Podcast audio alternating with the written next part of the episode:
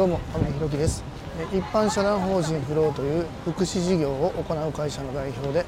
え現在は障害のある方向けのグループホームブルーの三日面の運営を行っております。えーすいません。ちょっと今日は雑音が多いですが実は今神戸に来ておりましてですね。今神戸三宮のセンター街を、まあ、歩きながら収録の方をさせていただいております。えー、と今日のテーマというか、まあ、ちょっと今お話をしながら歩きながらねちょっと感じたことみたいなのを、えー今日の放送とさせていただきたいなというふうに思ったんですけども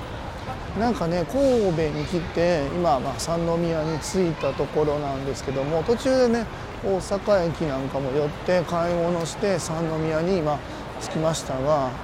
こっちに来た時の感想がねうん障害の人が多いなっていう印象でした。それは何でかなっての考えたんですよね、うん、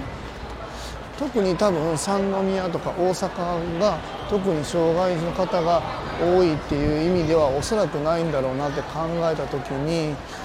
えー和歌山と比べて多いなっていう風な印象を持ったのは何だろうって考えたらやっぱり和歌山っていうのはまあ、あの車で移動するっていうことがまあ多いので、まあそれでねやっぱりこう街中に歩いている人っていうのが少ないっていうのがやっぱおお一つの原因なのか要因なのかなというふうに思うんですよね。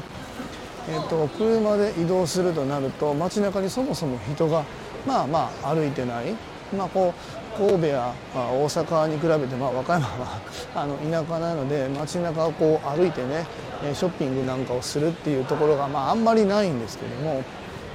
えーそういう意味でねやっぱり障害の方っていうのを見かけないんですよね。の今僕たちがやっている事業のね障害のある方向けのグループホームっていうのもしかり就労支援なんかもそうなんですけども基本的には、えーまあ何て言うんだろうな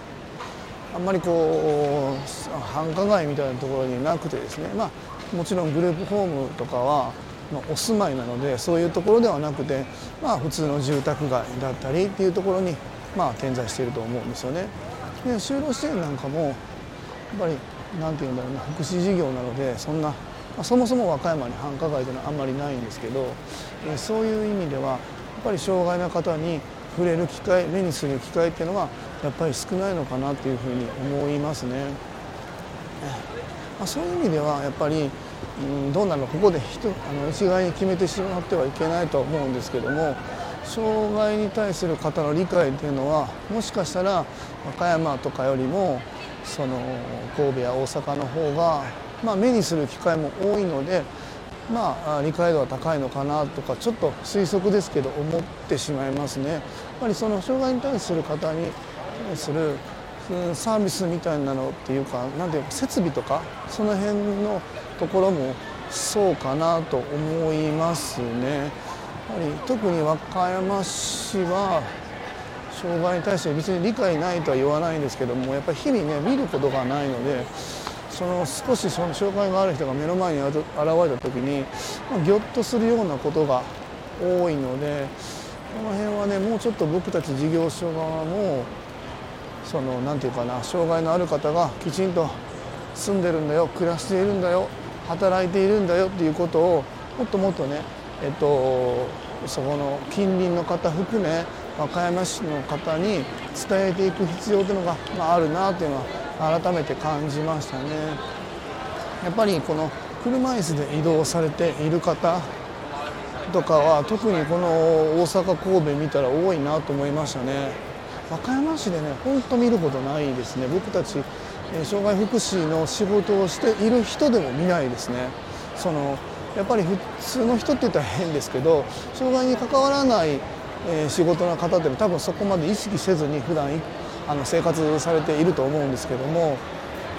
えそうではなくてね僕たちはこうやっぱりこの仕事をしているだけにねそういうところに目につきやすいんですけどそれでもやっぱり見かける機会っていうのは少ないですね。その移動支援みたいなのを使ってヘルパーさんがね、まあ、車椅子の方だったり、まあ、障害のある方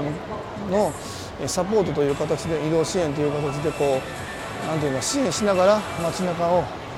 移動するっていうのがあるんですけどそういうその移動支援というのはね市がやってる事業なのでなかなかこう、うん、支給も下りなくて移動支援というのはなかなか使えてる人っていうのは少ないし、まあ、持ち時間も少なかったりするんであんまり見ないというのもあると思うんですけども。それでもねやっぱりその障害がある方がもっともっと移動しやすいまたこう街中に、えー、居やすい、え、地域ではまだまだ和歌山っていうのはないなっていうのをこっちに来て改めて感じましたね。まあ、それはあの交通手段というのも一つの大きな要因なのかなというのはちょっと今僕がねここの神戸に来て改めて思ったところなんですけども、まあ、移動手段もそうですけどもその移動した先っていうところも和歌山市にはあんまり少ないのかなっていうのを感じましたのでそれは何もその買い物するところとかではなくももちろんそこもそうなんですけどもその辺の居やすさっていうのを僕たち事業所側も含めてねえー、地域の人とタッグを組みながらやっぱり進めていく必要が、まあ、あるなとかいうのを今街中を歩きながら今日々かん日々じゃないなあの歩きながら感じております。うんそうですね。今センター街三宮のセンター街を歩いているんですけど人通りがねもう和歌山の何十倍だよっていうぐらい和歌山のメインの駅が和歌山駅なんですけどもそこでもこんなに人は歩いてないですね。そもそも歩いてないのでそういう障害のある方っていうのを目にする機会がやっぱりその分減るっていうのは確かなのかなと思います。やっぱりこう僕たち地元の人間が和歌山の福祉事業だけに目を向けるんじゃなくてまず地域がこう活性化していかないとそういう方たちがやっぱり表に出ていきにくいっていうことも含めてねやっぱり他の事業所とタッグを組んでしっかり盛り上げていく必要があるなというふうに思いました。すいません。今日はねテーマもなくだらだらと喋っておりますがちょっと神戸についてね第一印象として感じたことを共有させていただきました。